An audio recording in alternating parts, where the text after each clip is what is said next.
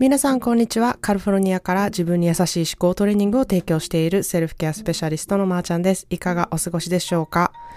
えー、日本は春分の日で、えー、今週は3連休だとお聞きしました。皆さん、春を感じている日を送ってますでしょうか、えー、カリフォルニアのね、春はなんか急にね、初夏のような、あの、気温になったりとかですね、また冬のようなめちゃくちゃ寒い日になったりをこう繰り返していくのが、まあ、カリフォルニアの春の季節みたいな感じなんですね。で、先日は日中22度っていう、もう暑っていう感じの日だったのに、今日は、あの、12度っていう、あの、この差、が本当にあのカリフォルニアの春だなっていう感じで毎日着るもんとかすごい大変なんですけれども、こう毎日その今日のお天気のね、あの感じとか温度とかをチェックするとともに、まあ私は一回外に出て、今日の体温、体感の感じはどういう感じかなっていう、あの、気温の感じをこう体感してから服を決めたりとかいう日がね、あの、続いています。で、私は先日春のお楽しみリストみたいなのを作ったんですね。なんか春にしたいメイクとかお洋服とかを、まあピンタレストとかで見て、こんな格好したいなとか、こんなメイクしたいなとか、うん、今持ってる、こう、クローゼットにあるお洋服を合わせたりとか、まあなんか新しく欲しいものは、なんかこういうのあったら合わせやすいかなとか、こういうのあったらいいなって思ったものとかを書き出してみたりとか、うん、春にまたやりたいこと、食べたいものとかなどをこうリストにして、ちょっとそういうのをね、あのーリストにしたりとか考えたりとかすることで、こうワクワクできるだけじゃなくって、あのー、うん、こう、節の変わり目って情緒不安定になったりとか、気持ちがふわふわしたりとか、落ち込んだりする人がちょっと多いので、こういうリスト制作をすることでね、あの、楽しみが増えるし、またね、あの、そういう考え方がいい刺激になって、良い思考トレーニングになるので、あのぜひやってみてほしいなっていうふうに思います。で、またね、皆さんの春のリストみたいなのを見たいので、こんなリストになりましたみたいな、あの、リストをね、あの、メッセージしていただけるとすっごい嬉しいなっていうふうに思います。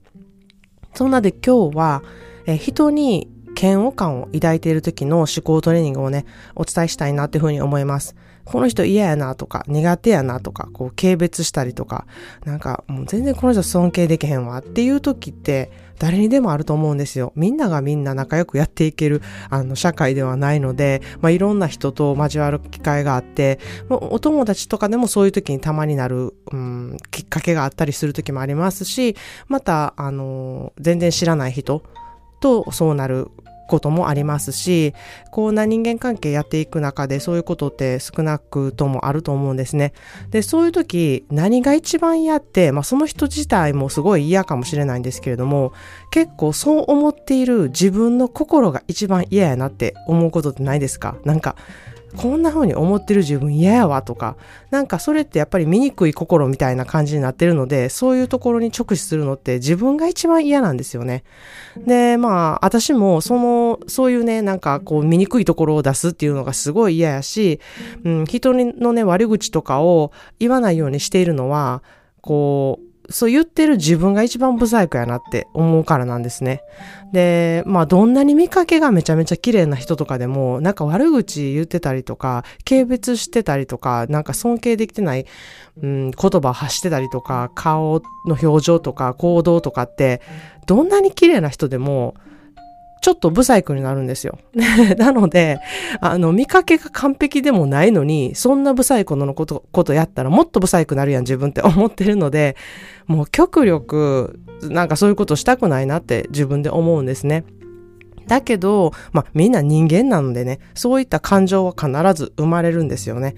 あの、嫌やなって思ったりとか、なんか、いや、最悪やなって思ったりとか、うん、そういうのは全然自然なことなので、そういうふうに思う感情っていうのは、まあ、本当に受け止めるべきだし、でもそれって、そこでどうするかっていうところがすごく問題なんですよね。それを悪口にして、こう、バッて吐いていくか、それとも自分の、うん、思考で、こう、消化していくか、そこで、こう、その人の、うんそこから話す言葉のセンスだったり、そこからの行動のセンスっていうのが出ると思うんですね。それって誰ができるかって言ったら自分自身しかできないんですよね。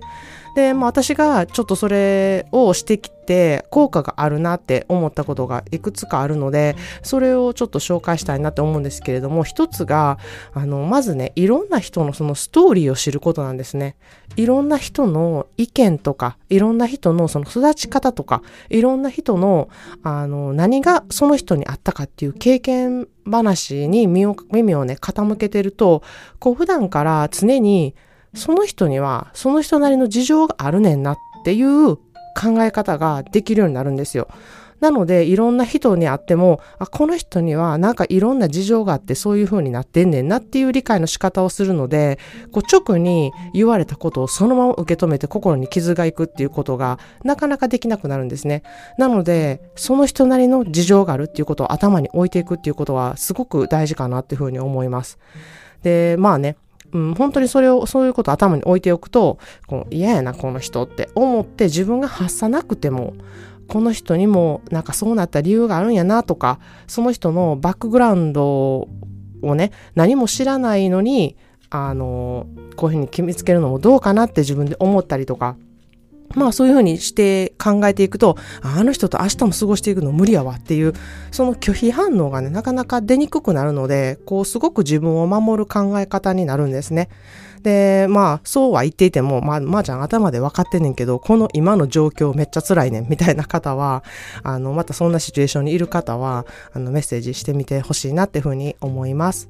はい。それでは今日の一言イングリッシュです。Don't judge a book by its cover. Don't judge a book by its cover. 本の表紙だけでその本を決めつけないで。もうこれはすごく有名なね、あの言葉で、うん、メタフォーなんですけれども、めちゃくちゃよく、あの、アメリカでは使われるフレーズで、こう、本当にパッと見た感じで決めつけないでっていう意味なんですね。もちろんそれは人を見た目で判断しないでっていう意味もありますし、まあ、あの、例で言えば、私の友達でめちゃめちゃプレゼントのラッピングが苦手な人がいるんですけれども、なんか、いつも、こう、プレゼントをもらうたびに、なんかどうやったらこんな放送になるねみたいな 感じですごい苦手やって言ってる子がいるんですけれども、その子がいつも、